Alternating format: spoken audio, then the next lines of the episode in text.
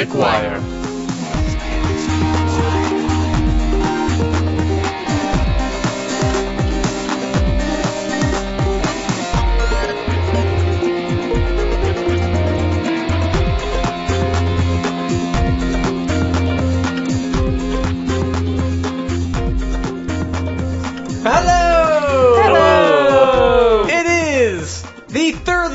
2013, episode 117 of The Skeptic Wire. I'm your host, Gary Lawn, and with me this week, the day before the 4th of July, if you couldn't figure that out from the 3rd of July being this 117th episode of The Skeptic Wire, are Craig Perrine, who's giving me a very odd look. I'm giving you the evil eye. Oh. It happens to be my right one. Yeah. Here it is. There you go. Ooh, stink eye. No, that's the left one. No. So you have evil and stink. Nice. Yay! And I get to sit next to you. You're the evil one. Yeah, better evil than stink. Yeah, I, I, would, I would agree with that. Well, her hair is reddish, so reddish, mm-hmm. red peop headed people are evil. no, no, they can't be evil. They just have no soul. That's why they're evil. Yeah, you can't be evil if you don't have a soul. Their soulless nature means that Satan can crawl in and set up shop, which makes them evil. Oh. But I think we've gone off topic already. Thirty seconds, a new record. And Donna Swafford. Yeah, I'm not evil. I just play one on TV. She's just drawn that way. Yeah. Anyway. so how well, was- I do have the, yeah, I have the Jessica Rabbit boobs, so maybe I haven't drawn that way. We have boobs, therefore you're evil. If, if I have moobs, does that make me evil? Yeah, probably. Okay. No, God, that gave me the heebie-jeebies. no. Never say that again. Which part? just, just stop talking.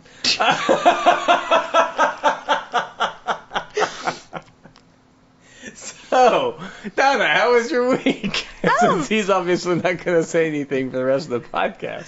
Oh, my week was pretty good. You know, I'm taking some more time off from work and, you know, kind of enjoying life and, I don't know, cataloged all my movies and realized I had way too many movies. You catalog them? Yes. So you what? Put them in alphabetical order, or did you put No, them in a I database? have like a spreadsheet okay. and I have um, movie title, um, the four main actors, director, the production company, the you- year, you put the it in running an time. Excel spreadsheet. You didn't. You didn't make a database where you could easily fill all that stuff in. No, I didn't because I didn't think of that. Okay. Well, now you have everything in a database. Or sorry, in an Excel. So you should be able to import it into a database. That's yeah. Yeah. Greg, of course, has his alphabetized and dusted daily. I don't know. you have to go number one, but not number two. is that what that smell was? Either that, or he's about to start flinging poo. so anyway, how how you doing, Greg?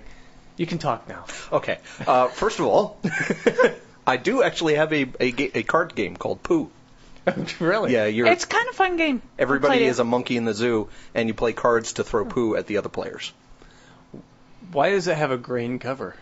because it's the jungle. Because yeah, the the jungle set. In the jungle, nobody- yeah. Okay. Don't go any further. We're going to have to pay for that song, and we can't afford it. Lions don't sleep in the jungle. Long They s- don't live in the jungle. They live on the Savannah. plains. Exactly. Where it rains in Spain. Well, let, let me tell you uh, the the Mainly. my week. Yes. I got in an argument with someone this weekend who didn't quite understand why elevator gate was a thing, and kind of came from the men's rights kind of side of things, and just never fun. so Well, it, it does bear repeating. Uh, don't hit on girls in an enclosed space. context matters, Yeah. Yeah. and that is the important thing that he just was not getting. Yeah. And we'll be talking about context here in a little bit. Because context matters and more than just relationships. Balloon. See Far that comment? that comment was not in the right context because in this conversation it had nothing to do with the conversation. No, but it could have been a conversation balloon, like you see in Cartoons. cartoons. Thank you. Kardashian, Okay. out of context. See, I'm I'm seeing an ongoing joke this entire episode now. Context. Yes. I see. which Okay. Gary will edit out of everything. right. Uh, maybe all the all the uh, pregnant pauses we just have.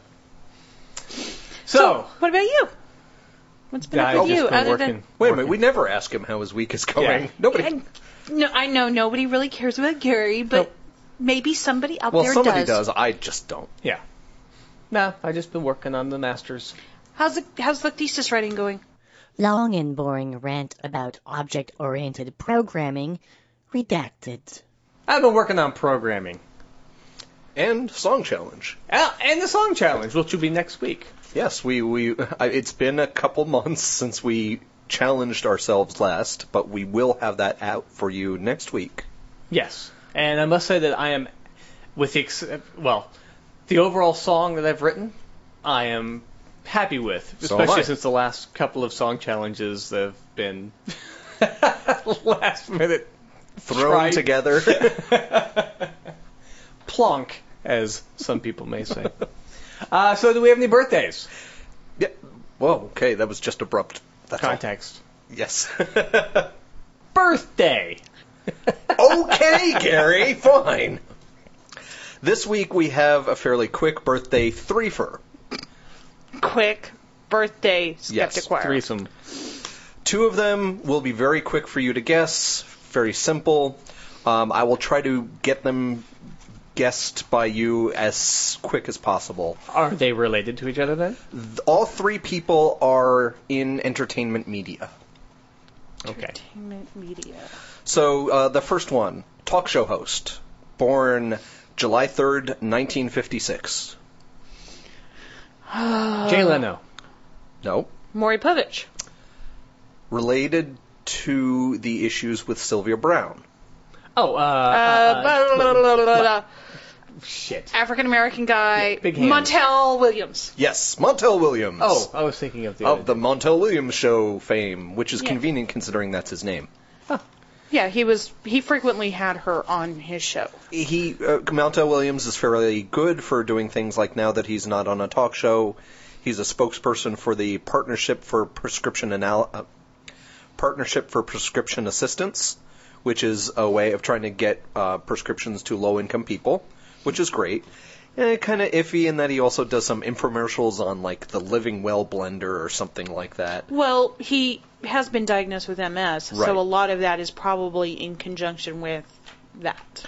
Yeah, The having- Living having- Well blender is kind of its own thing, but he has an MS foundation which tries to raise awareness, raise research, so he's kind of a, a, a mixed bag. So let's move on to number two, which should be a little harder for you guys to get.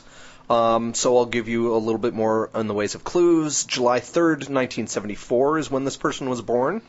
He's out of the, the Northeast, so probably the people from the very famous Skeptical podcast have to deal with them on the regular basis, but he was one of the co-founders of the Atlantic Paranormal Society. I'm pretty sure they've mentioned this person before. Uh, is it is the guy who goes by Skeptoid or uh, No. Skeptico? N- I don't know if he does that. Oh well, Uh, it would be. he's in one his of the bio. guys from Ghost Hunters. Which I, I, I agree. I think we've mentioned probably the other co-founder re- relatively recently. Hold on, hold on. I don't. I don't And- know his name. I don't didn't remember his name either. Do you is it on the tip of your tongue, Donna, or I think it is First name Grant?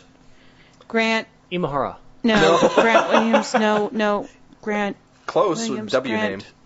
Grant Wilson. Yes. There you go. Queen of the podcast, Donna, because that was a hard one. Um, so yeah, just one of the co-founders of Ghost Hunters, uh, the Atlantic Paranormal Society, that kind of stuff.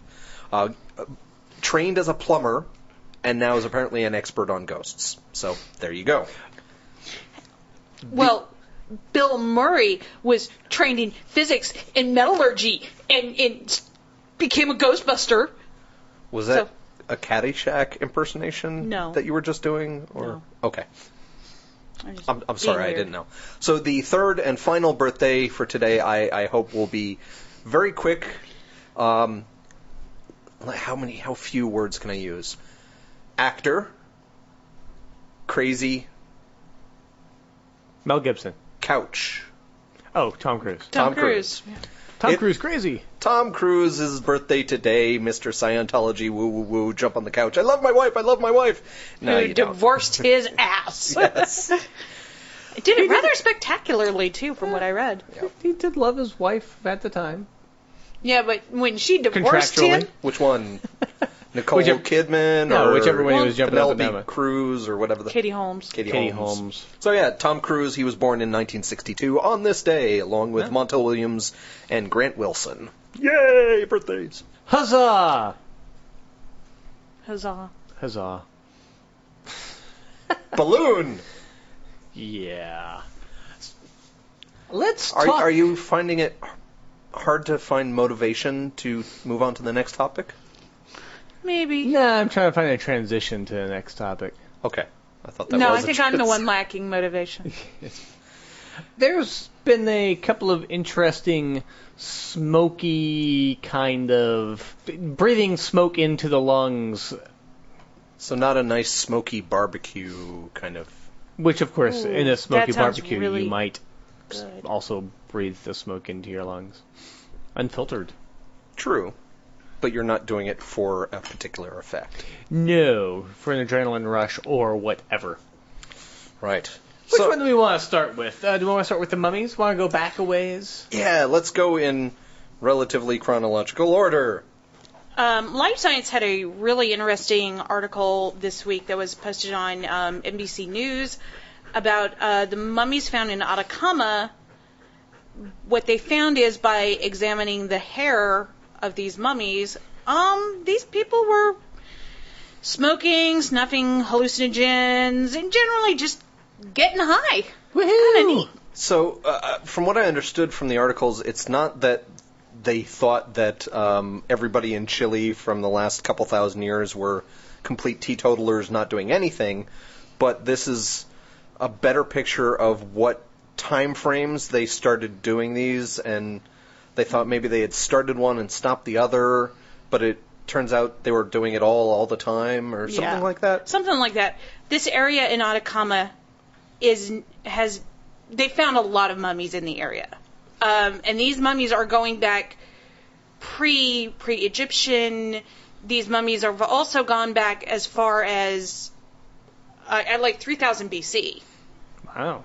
Um, these are also mummies, usually mummification because it takes so long and it's a, a very arduous process to do.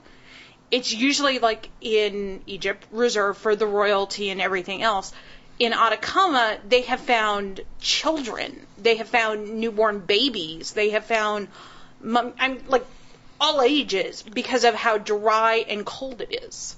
It's actually very easy to mummify somebody in Atacama. So it's not necessarily a status of wealth to be modified, modified, mummied in, in this area Atacama, of Chile yeah.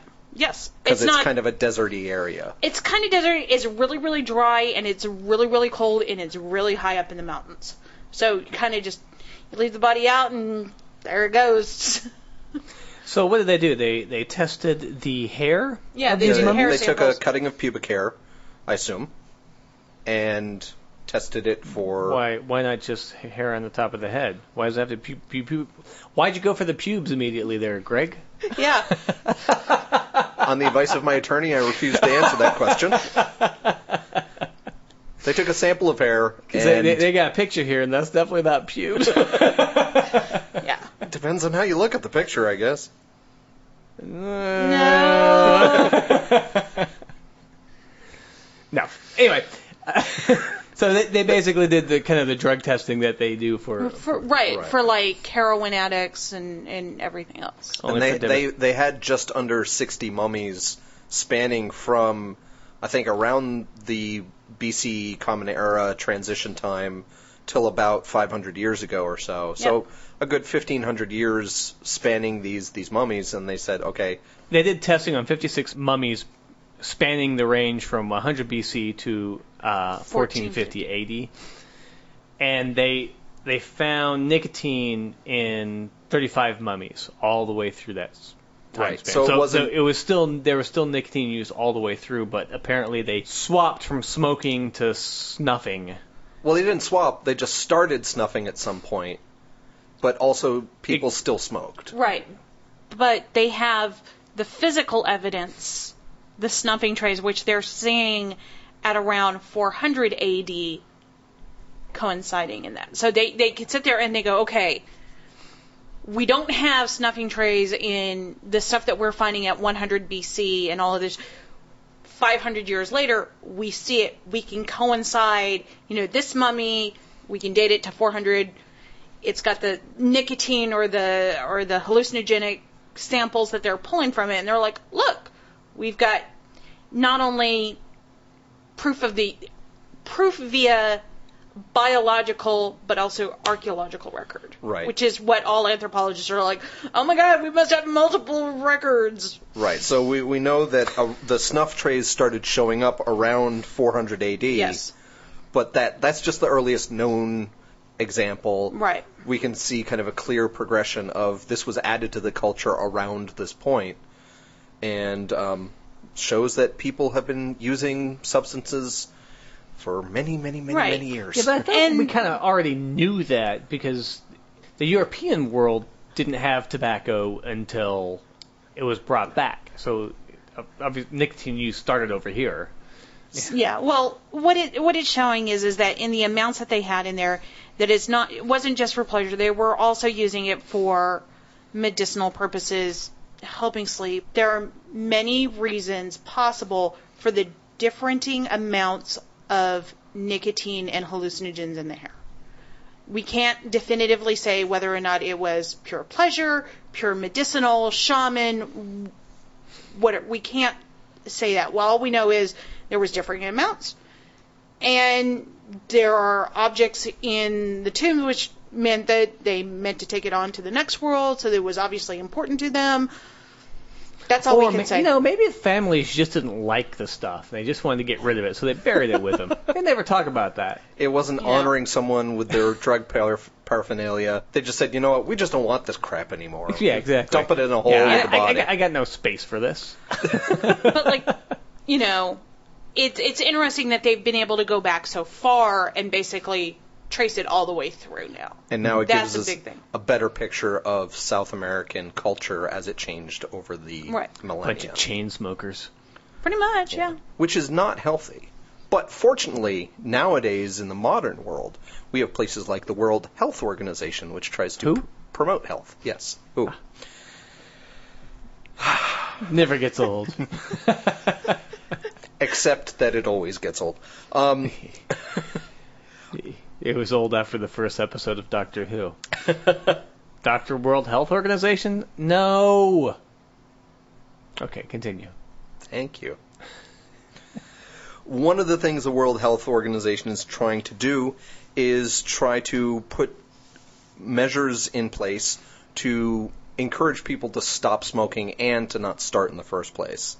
So, say in the early aughts, around 2005, the WHO started a framework convention on tobacco control where they put together all these policies that they uh, acronymed MPOWER, which it seemed to be for monitoring tobacco use and prevention policies, protecting people from tobacco smoke, providing support to quit the use of tobacco, cautioning people against the dangers of tobacco, enforcing bans on toba- tobacco advertising, uh, promotion and sponsorship, and finally increasing taxes on tobacco. So there's all these suggestions of measures that can be done to limit the use of tobacco, not put laws in place to ban anything, because we know with um, what's it, abolition or was Yeah. that the word? Prohibition. Prohibition. Jeez. So we know from prohibition that banning something outright is probably not going to work, but you put these measures in place to educate people that tobacco is not good for you. Wait, wait. Education works? It can. It can help. It can reduce numbers and help a little. They recently. I know, I know exactly what you're thinking. The words for our, our state government. Yes, here in Texas, education is not a priority, but uh, the WHO is trying to make that happen. And what they're saying in this uh, latest study that they published, that they're saying that um, there have been a whole bunch of countries that have introduced at least one of these measures, and several that have introduced a couple. And based on the the rate of change in smoking levels in these countries, they believe that by the year 2050, all these measures that they're putting in place, and especially if they can add more, could save from at 7.4 million people, or even a couple million more than that, if people start adding more measures. So taxing tobacco more or more education programs could save even more than seven and a half million lives. Yeah, but do we really want to save them? I mean, we have what seven billion people on the planet already. Yep, that's cruel and heartless. I guess it really depends on the people. Well, you got to remember. No, I'm not even going to go there. Yeah, exactly. No, no, that that's. Uh, I wonder how they came up with the seven point four. Obviously, it's a statistical type of. My assumption is that they said, okay, in from 2007 to 2010, these X countries started putting some of these programs in place, and you saw the rate of smoking go down from this percentage to that percentage, and the rate of death went down from this percentage to this percentage, Actually, you know what? which could mean this many lives. But re- reading reading the the sentence, it says a global study shows that tobacco control measures that have been put in place in 41 countries between 2007 and 2010 are likely to prevent some 7.4 million premature deaths by 2050. Okay. So, 7.4 million people will not have died by 2050 due to tobacco use. Right. That's okay. Never mind. Right. Now, they might be dying of something else, but Right. But not be- due to in, ingesting uh, tobacco and tobacco related diseases. So if they're following the pattern of these Chilean natives that we just finished talking about a couple minutes ago, they'll move on to hallucinations and die in traffic accidents because they think they can just walk out into the road because the Frog King will save them. Or they'll move over, over to marijuana. marijuana. Yes. Mary Which is Jane? still Ganja? most, mostly illegal in our country, which has caused some crime problems and some, you know, gang and mob violence problems, and that's a bad thing. But it seems to have a new side effect. In the Sierra Nevada mountains, um, there is a species called the fisher or fisher cat, which is kind of a small weasel-like thing that is endangered. It used to range across all of North America and maybe in, a little in- bit in great droves. Yes, like with the buffalo, they just they right, right the back. You- Get one, along, one weasel, Get one along. weasel per. You're, per you're imagining like a stack of endangered animals with Yes. buffalo, no, I'm see. I'm seeing fisher a, cat, Hypno polar bear. Yeah, I'm seeing the the the fisher cat, you know, with his little whip going, "Get along, little doggies," to the buffalo, I kept cats. focusing on Robin Williams' Fisher King thing, and which is a great movie. yes, Nothing to do with this no, nothing at all. But context.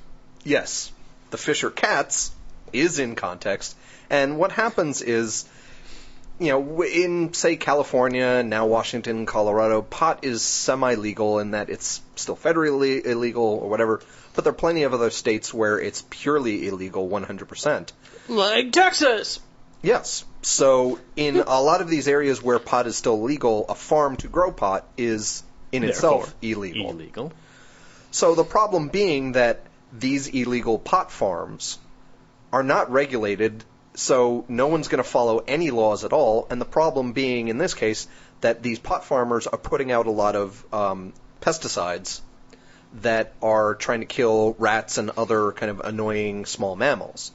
The problem being that these tasty, tasty rat poison pellets that are specifically tasty so that the rat will eat them are poisoning this endangered fisher cat species. Hmm. So I, you know, Well, my, were, were they already endangered before the pot Yes. farmers came? Okay. but they've they started doing some studies where they radio tagged the fisher cats that they could find and found that the ones that seemed to die of a higher concentration of rat poisoning or effects of rat poisoning, like bad cognition, so they went out on a road and got hit, were more likely to have visited via this radio frequency ID tracking system areas where there were illegal pot farms, and thus were using non-regulated chemicals to pesticide their field. So what you're saying in a nutshell is people who grow pot have no respect for the law, let alone environmental law. Exactly. And And, you yet- think of pot and being all about that- hippies and close to the earth or whatever, Imagine but that the business somebody of it. somebody who's doing something illegal doesn't care what happens to the environment. Hmm. And yet, it seems to me that these researchers know where all the pot farms are. so, Well, they probably work for a college, and college and pot kind of go hand in hand. the professor said you come out here and check out these Fisher weasel things, man. Well, maybe they find they find out about these pot farms f- through police busts. So they match the locations of these farms that oh, they that's know a good of. point. Ah, Either that or one of the I know that on one of the ways that they do track these things is they do do aerial sweeps via like a helicopter and everything else. So oftentimes what'll happen is they'll see the pop they probably see the pot farms and go, Yeah. That's where we need to be. But the, down the right same there. things that the pot farmers are doing to try to hide their pot farm from the police, probably doing the same thing to hide it from researchers who are just saying, "Yes, I'm researching whether weasels come through here." You're a cop, aren't you? And they're not weasels, they're Yeah. fisher cats. a weasel-like creature. Yes, I, I misspoke there. It specializes in eating porcupines. I am not particularly motivated Which makes to me wonder correct how myself. big those things are. You know. Well, probably about the size of bread bread box. If you take the average thing, apparently is the size of a bread box because that's what you start with. I was The just fisher is a member of the weasel family. So it is a weasel. They get up to three feet in length and 12 pounds. Oh, cat. Yeah, cat-like. That's why Actually it was bigger than it. Well, 12 pounds, so about, about the size of a cat. Yeah, you've not seen my sister's cats. Trust me. Yeah, 15 My inch. sister's cats are bigger. So we see, uh, basically, you see these illegal pot farmers are particularly motivated by just the business of get, you know, these pests off my farm, where they just want to buy, uh, grow the thing uh, and sell it. But I They mean, that's that's similar to any farm anywhere because they don't want to. But other farms are more controlled by regulation of no, you Oh. can't use these hazardous chemicals, or you can only use so much, right, or those kind of get- regulations, which is away. an argument for even though I disagree with the smoking of pot because I think it's stupid, but I don't think it should be illegal. Uh, and this is just one more reason why. In addition Yeah. to the crime stuff I mentioned earlier, Yes. we're killing off endangered animals. Yeah. No, I- Well, uh, I- we're uh, not. Save, They save are. a fisher cat. Don't smoke the ganja. illegal ganja only only through uh, Certified state, sellers state certified sellers from California, for example, in Washington. and Washington now. All right. Well, speaking of smoking pot, pot in general, there was an article, a summary of a study done recently in Live Science. Sorry, the article, the, the, the summary article was in Live Science by a staff writer named Denise Chow. And the headline is uh, Marijuana Science Why Potheads Are Slackers. Why didn't she just say, why is water wet? Because that is pretty much the standard image of pot smokers. That's a very much a stereotype of pot smoker. But I mean, Carl Sagan was no slacker. Mm-hmm. And there's, if if you read the comments below, there's lots of people who are claiming to work 10 to 12 hour days in construction, and pot smoking actually helps them get through, get it, does whatever Yeah. for them. And and from what I understand academically, there are you know, kind of three broad categories of the effects of pot. Either it makes you kind of dopey and lazy, it puts you completely to sleep, or it makes you paranoid. Yeah. And there's hunger in there somewhere for a lot of yeah, of that's people. kind of the dopey and lazy thing. that's what I was grouping it under. But Really? You're kind of dopey and lazy as being uh, uh, food gorgers? well, I'm lazy and I am a food gorger, but I'm not on pot. right. Probably So that is why I group those together.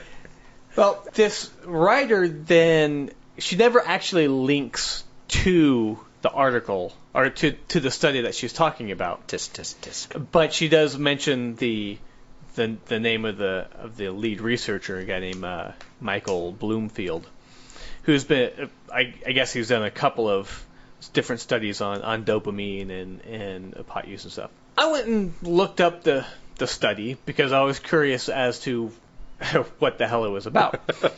she gets some of the facts right. Uh, they had 19 regular marijuana users, um, which the study actually describes as uh, heavy users. Heavy use, yeah. Uh, and 19 non-users of the same sex and age. Now these these 19 sorry these 32 people were 38 people. One, Math two, is good. five, three, sir. 38 people. I are a mathematician. How's that So- uh, master's program going, Gary? I don't do a lot of math. These 38 people were actually pulled from a another study, a cohort study with 400 other people, and they were specifically looking for heavier users, and specifically in the in the user part, people who have had and do have uh, psychotic episodes while on pot. So that third category that I had mentioned of some people just get really paranoid and Yeah. go a little nuts. Ex- exactly. And so, so they wanted these users because they wanted to see uh, how what its effect is on, on the on the dopamine uh, and whether the pot use is affecting that, and therefore the the study itself was to see if uh, cannabis use actually causes psychotic symptoms. If because the I think it's um, what is it schizophrenia or something like those kind of psychotic episodes are related to a high level of dopamine. So they wanted to see Correct. if there was a similar association between. Uh, uh, they assumed a high level of dopamine for these people who had had psychotic episodes when on pot. That was the hypothesis they went in. That's with. correct. It, it makes sense because you're you're changing the dopamine level. People who have schizophrenia or stuff like that, like, like you said, it's not necessarily more dopamine. It's just an imbalance in the dopamine levels in their brain. So for them, it could be more or less. But what they found was the cannabis use actually reduces the dopamine level in the brain.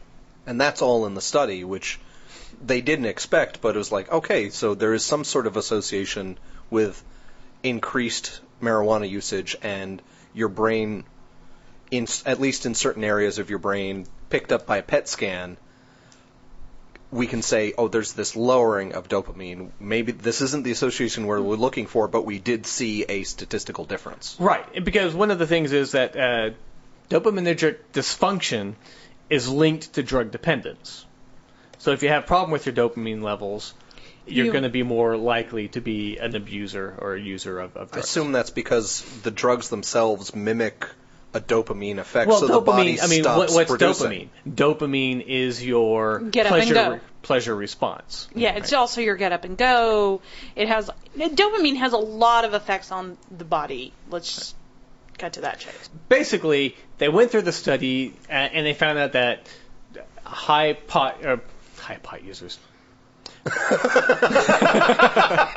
High levels of pot right, users. Usage. cannabis usage it reduces the the dopamine level, and therefore it's not actually contributing to the psychotic episodes. or at least not in the same way. correct. They may have the same symptom, but the cause is different. The study was actually pretty pretty good. Um, fir- first of all, they allowed the the users to to smoke in their own home, so they weren't actually coming in. Uh, and then they did testing on them to see like they, they were supposed to come in without having used it in a 12 hour period and so they drug test on them and then they were supposed to have used it within two hours before they get the PET scan to see what was going on and so they also sampled to see how much THC was in the pot that they were smoking. Now that varied from person to person, and so that part wasn't particularly regulated. But they assume that they tested the, the quote unquote non pot smokers to make sure that there wasn't THC, that Yes. they weren't just lying. Yeah, there, yeah. So it, it was actually a pretty cool study. And, you know, 19 people, not a lot, but statistically significant in that there was a, a large drop in, in the dopamine. Although the error bars do kind of cross over with the medium users and the Well, when you've got 38 subjects, you got really wide ranges of Yeah. errors of different Right, and, and bars of error. again, they weren't regulating how much they smoked. They just said, don't do it here or do it here. It was a prospective study to say, is there a big effect that we can kind of play with here to do more studying later? Exactly. In addition, you're going to have a small amount on this because the pot users are really they are putting their faith into these scientists Mm-hmm. to not, you know, And these- rat on them them. out. And, And, and these guys are, and they're looking for people who've had psychotic episodes Right. who might be paranoid. you know, so it's not surprising that there is a very small number in their study. right. But they did try to control it as much as possible. They did get their control factors in there, all of it. They did everything they could Mm-hmm. despite their small sample size. And and at least in the the paper description that Gary found for us, And the abstract. they're not making any wild, far-reaching claims. No. No, it- they wanted to see if the dopamine levels would lead to psycho and if, and because the dopamine levels are less, obviously it's not an increased dopamine level that's going to lead to psychotic episodes. So there's something else happening there. But the writer from Live Science, Denise Chow, has made the conclusion that potheads are slackers, or at least certainly the headline. She's she's determined that the less dopamine you have, the less likely you're going to have some get up and go and, right. and do stuff. She she picked the the one thing about dopamine of the important role it plays in motivation. It looks like she picked up on that little nugget and went, "Oh, so they have less of it, so they're not motivated, so they're slackers." She basically went and Googled dopamine and looked at the Wikipedia article to say what it is associated with. It Yeah. says motivation.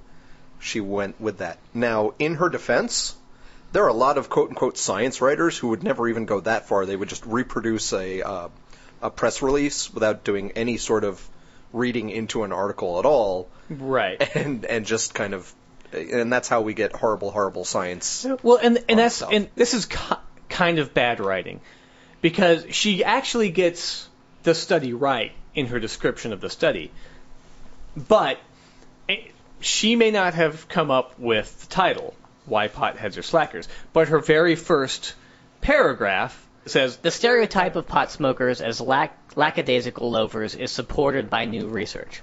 No, it's not. People who smoke marijuana regularly over long periods of time tend to produce less of a chemical in the brain that is linked to motivation, a new study finds.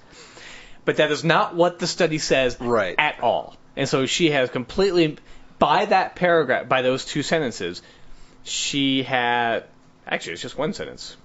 So took the, the, the fact that in this study, long-term high-use pot smokers who have had a psychotic episode, they have less dopamine, it seems, on average, Right. and just went running with it. Right. But also, you're looking at people who, if they're experiencing psychotic episodes, they may have a lower dopamine production as it is. There might mm-hmm. be other factors. They're looking, these scientists looked at a very specific group of people. One of which you, when you're talking about schizophrenics and everything else, once again, complex disease here, you can't say, oh, pot smoking caused them to be schizophrenics. Right. You can't say that. Yeah. There is, they may have already had a lower one prior to, which we we don't know. don't know. They may have been trying to self-medicate their psychosis episodes with marijuana. Right. Yeah. Yeah. So we don't, we don't know anything about the, the the participants, but this the study was specifically for one thing. But there's one kind of cool outcome that they may be able to follow up on, in that this study and other studies uh, are starting to have evidence that perhaps dopaminergic dysfunction may provide a biomarker of addiction severity. So people who have problems with their dopamine may be more likely to have an addiction problem. You bring someone into a, a rehab facility, you do a quick blood test of where's your dopamine at, having been clean for 12 hours. yeah. Oh, you have really low dopamine. We're going to have to make sure that we watch you very carefully, or you're kind of medium, so you can be in an outpatient kind of Well, version. Yeah. Or that's just one hypothesis. I think I think talking that it would be more of talking a on my ass. more of a tool in that initial assessment period of okay, let's get these levels situated correctly and then see where we go from there. Yeah. I was uh, disappointed in the Live Science article. because it's in a live science website. You expect them to be a little better than, say, Home and Garden science article or something. Right, or the HuffPost. Home and Garden even really have I, science? that's the best thing I could think of that was not specifically science related. Yeah, like Home and it's Garden, like a they, they do, they do have science. There's also a lot of woo in it. I'm thinking like a sports writer trying to write about a science article.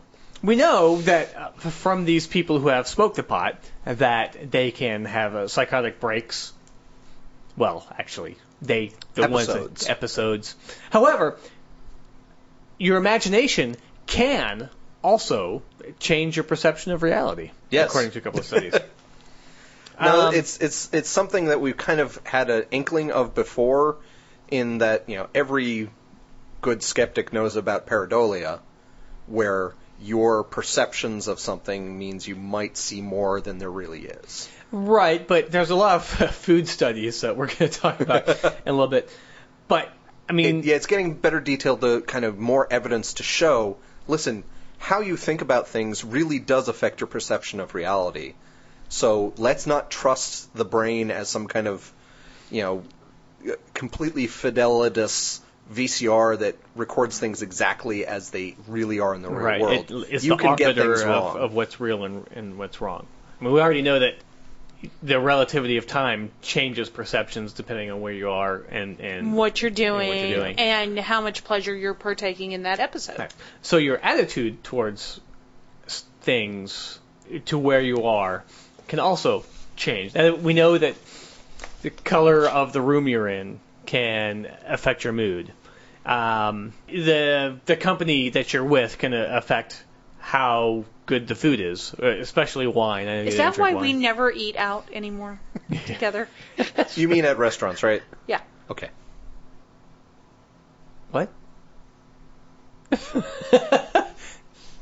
oh, I get it. Context. Hold, hold on. I don't think you should talk, Gary, because maybe Donna is going to kill me, and that might mean the end of the podcast forever. Well, for you. Not True. gonna kill you now. now is that key word. That's all I gotta say. Greg, why don't you tell us about imagination can change perception of reality? That particular Yeah. one before we move Do to the tell. Do tell.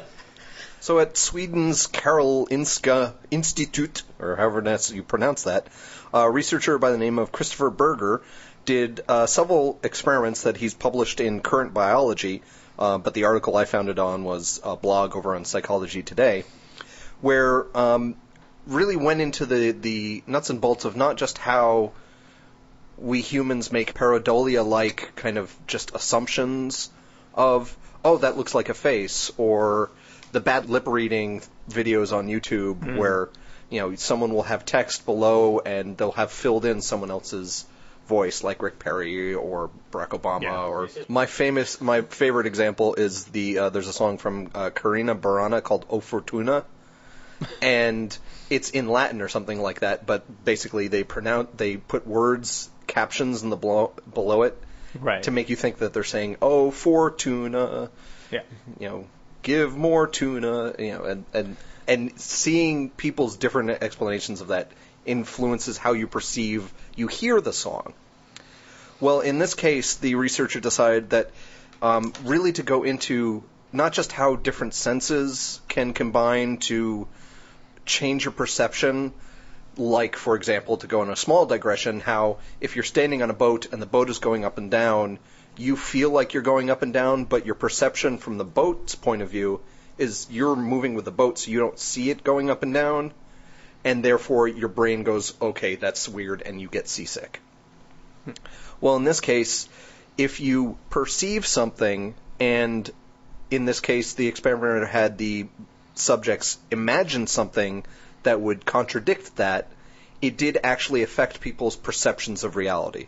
So they did three experiments. One, they had images of two objects go essentially towards each other, and they were instructed to imagine a sound of something when the two objects appeared to meet on the screen or whatever, however it was presented, and that made people think that they actually had cr- collided.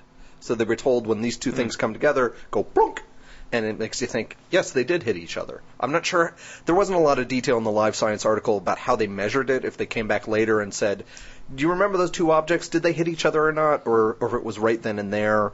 Um, but it, it did make people think that they had to hit each other as opposed to pass each other. The second example was they had uh, they played a sound for the subjects and they had them imagine on a certain point of a screen a flash of a white circle.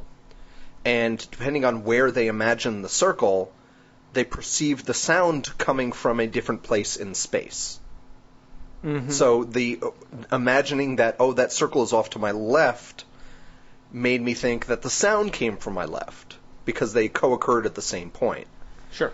The last one was essentially what I was just talking about a couple minutes ago about the O Fortuna videos, where they s- s- the perception of what someone was saying was affected by imagining a sound that that went along with it. The way I the example I came up with in my head, but it's not in the article, is if you heard the phrase "Oh, he got bombed," but you were imagining glug glug glug glug glug drinking sounds, you would think someone got drunk.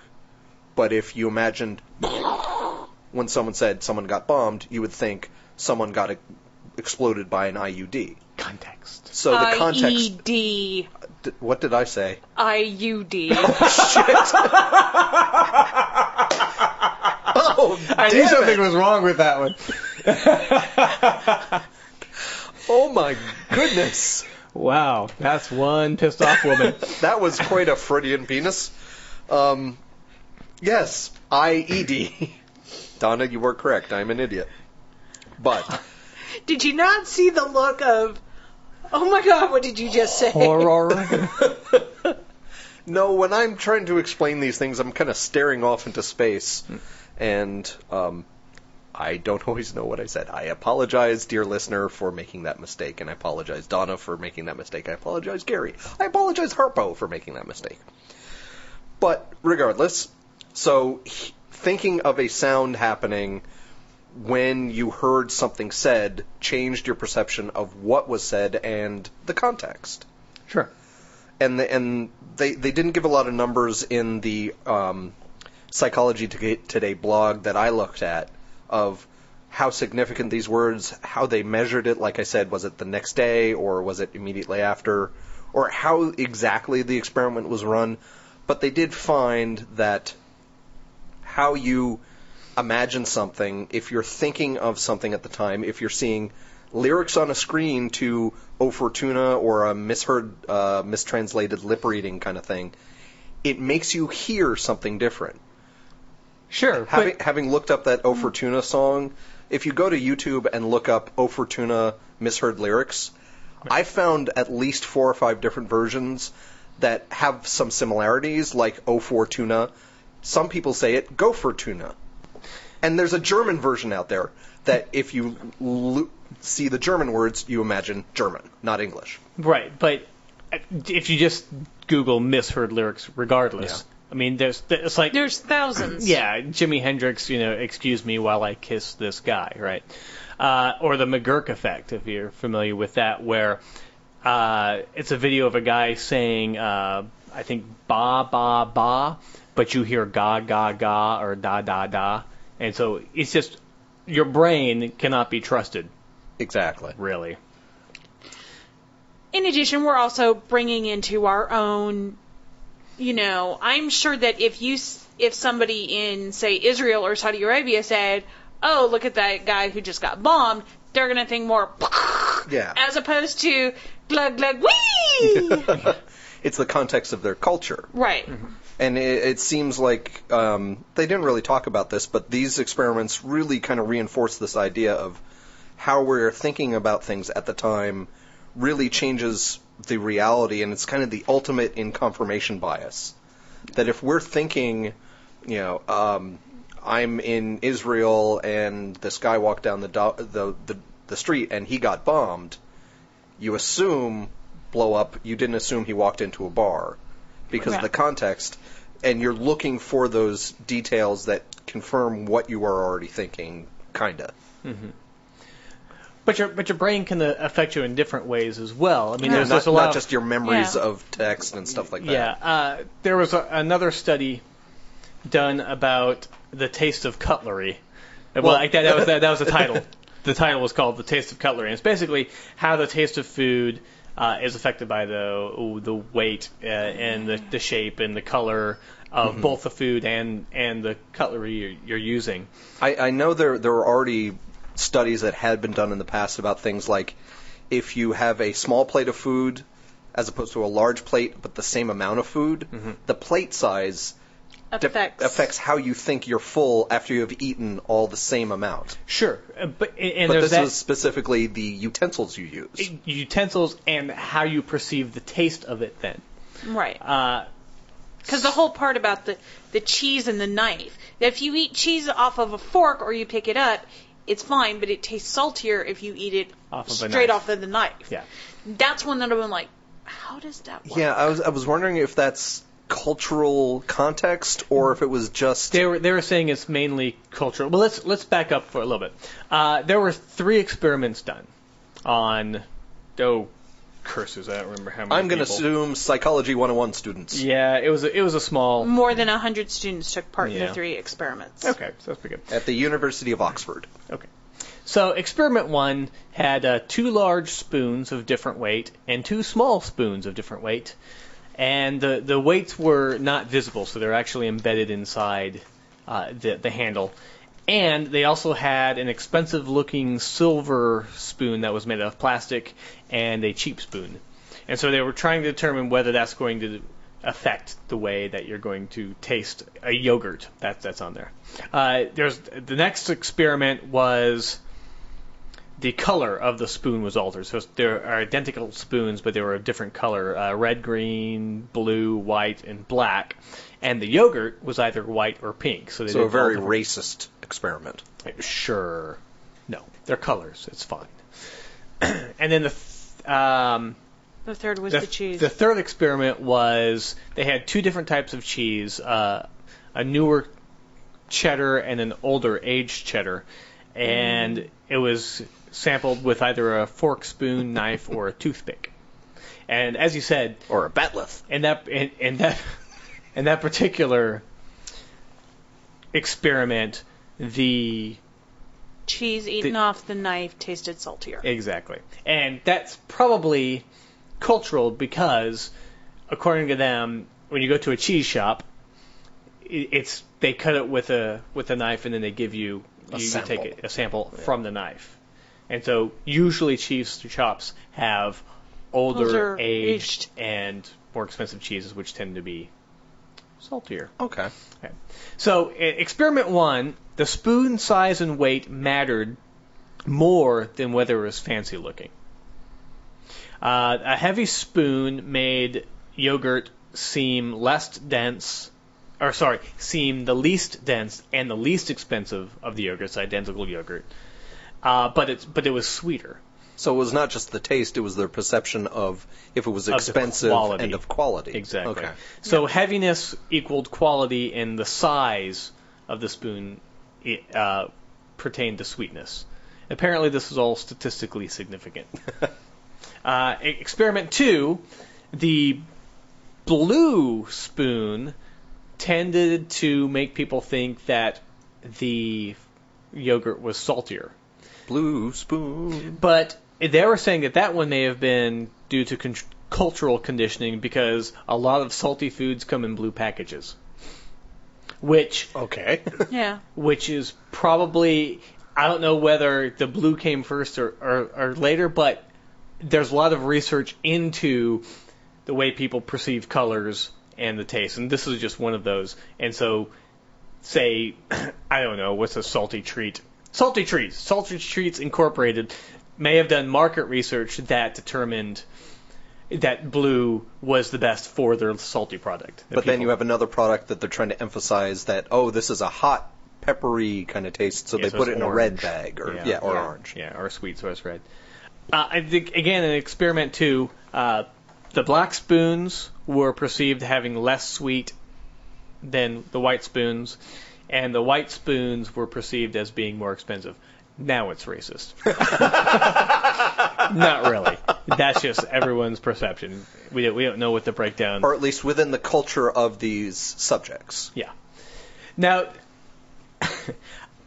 I enjoyed reading this study uh, because it, the the authors really wanted to make themselves appear, I don't know, smarter than than the study would probably let on. Let me let me let me read you So were they using a lot of big fancy words? Oh, yeah. Okay. Uh, the visually estimated size and weight of tools used for eating, hereafter referred to as cutlery, are used to shape the fingers in order to grip the cutlery at a particular location, or affordance point, and with a particular force. Here comes the good part. Vision and proprioceptive feedback then guide the cutlery and the food toward the mouth. Anybody know what proprioceptive means? Is that like if your erection lasts longer than four hours, you should call a doctor? Yeah, well, sort of. Uh, it means one's own. and so, I was going to say proprietary. yeah, vision and your own feedback thing guide the cutlery and the food toward the mouth. And then there's another sentence where they're talking about the yogurt and the different spoons, and they said, uh, and participants rated the perceived density, expensiveness, and sweetness of the yogurt and gave the yogurt an overall hedonic rating. they liked it. related to pleasure.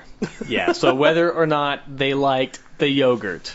Well, a lot of times in actual journal articles, they have to use a lot more jargon because it's very specific in the language to get the point across in a very specific way rather than using everyday language, which can be th- no, there, there, there is vaguer. that.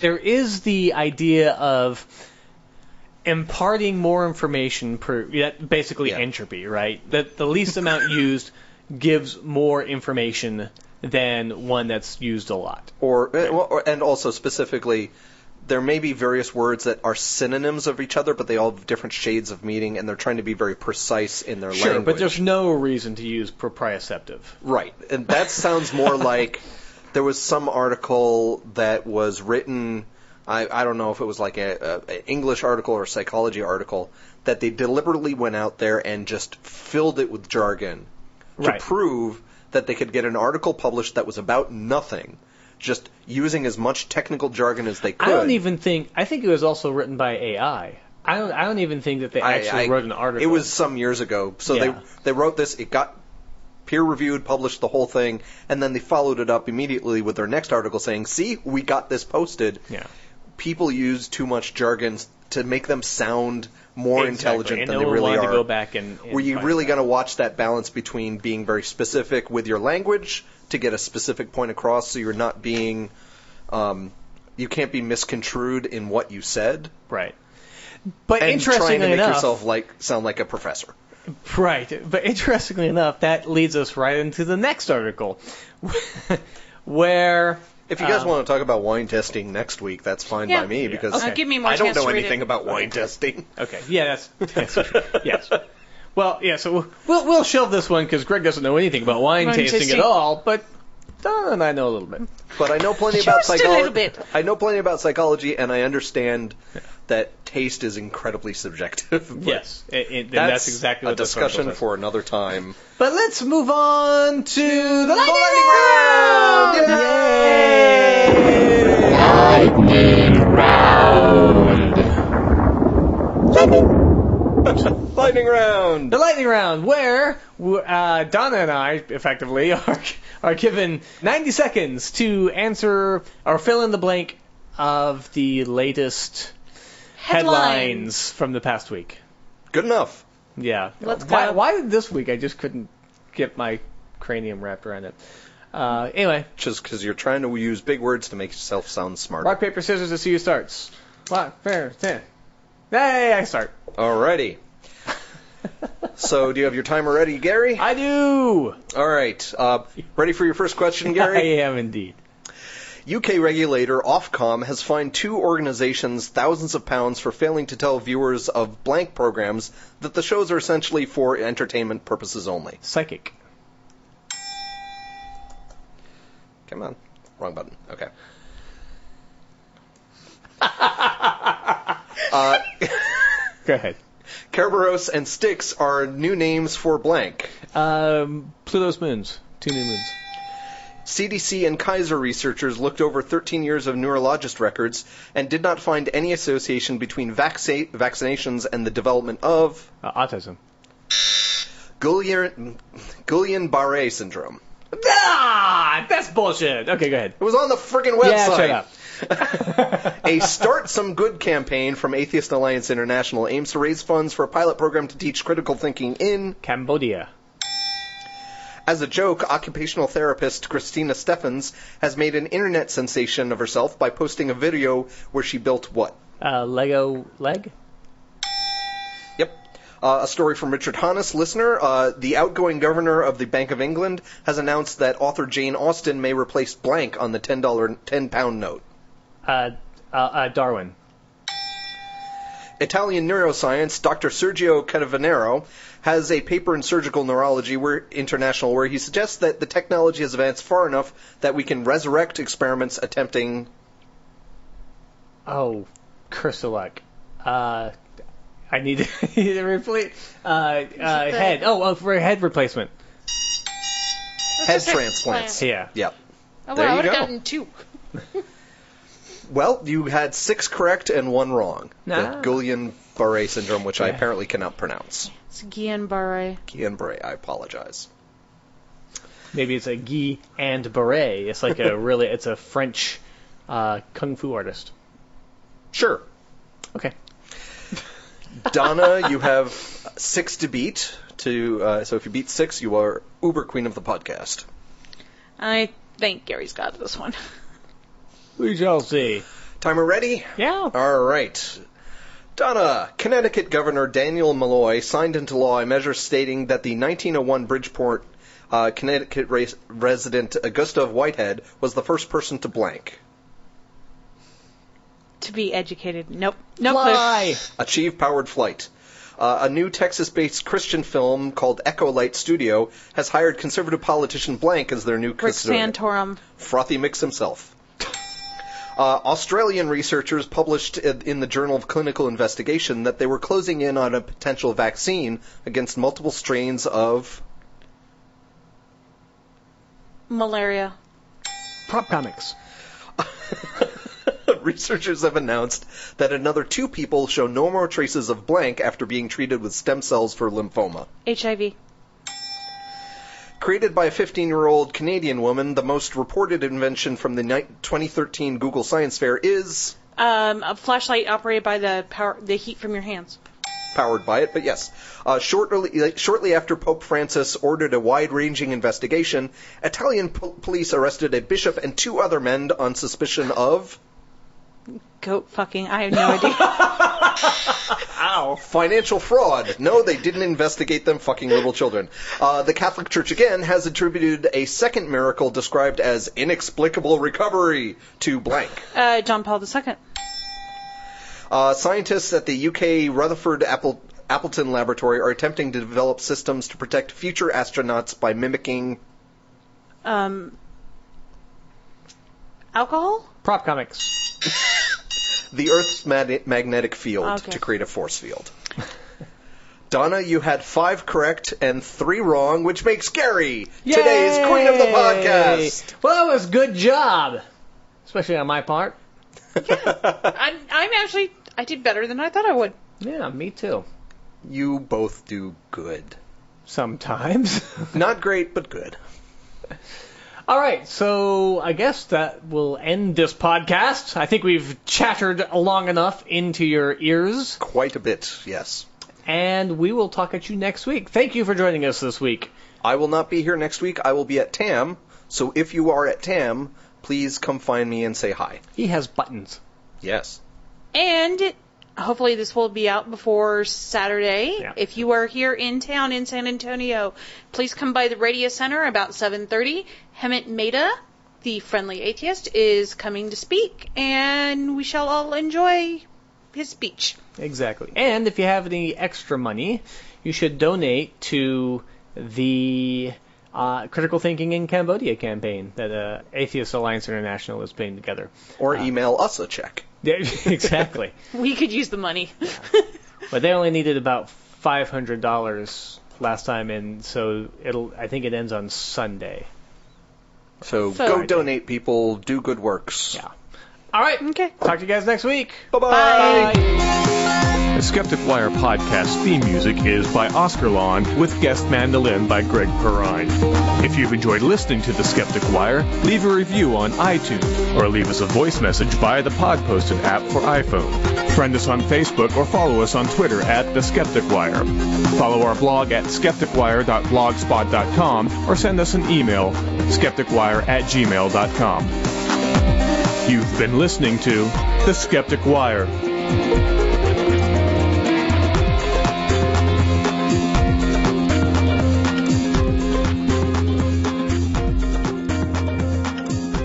Uh, do we want to do the tobacco and pot first or the perceptions? Well, um, I really don't have an agenda on tobacco either. and pot lead into, Into food. perceptions. yeah, lead into food too. So yeah.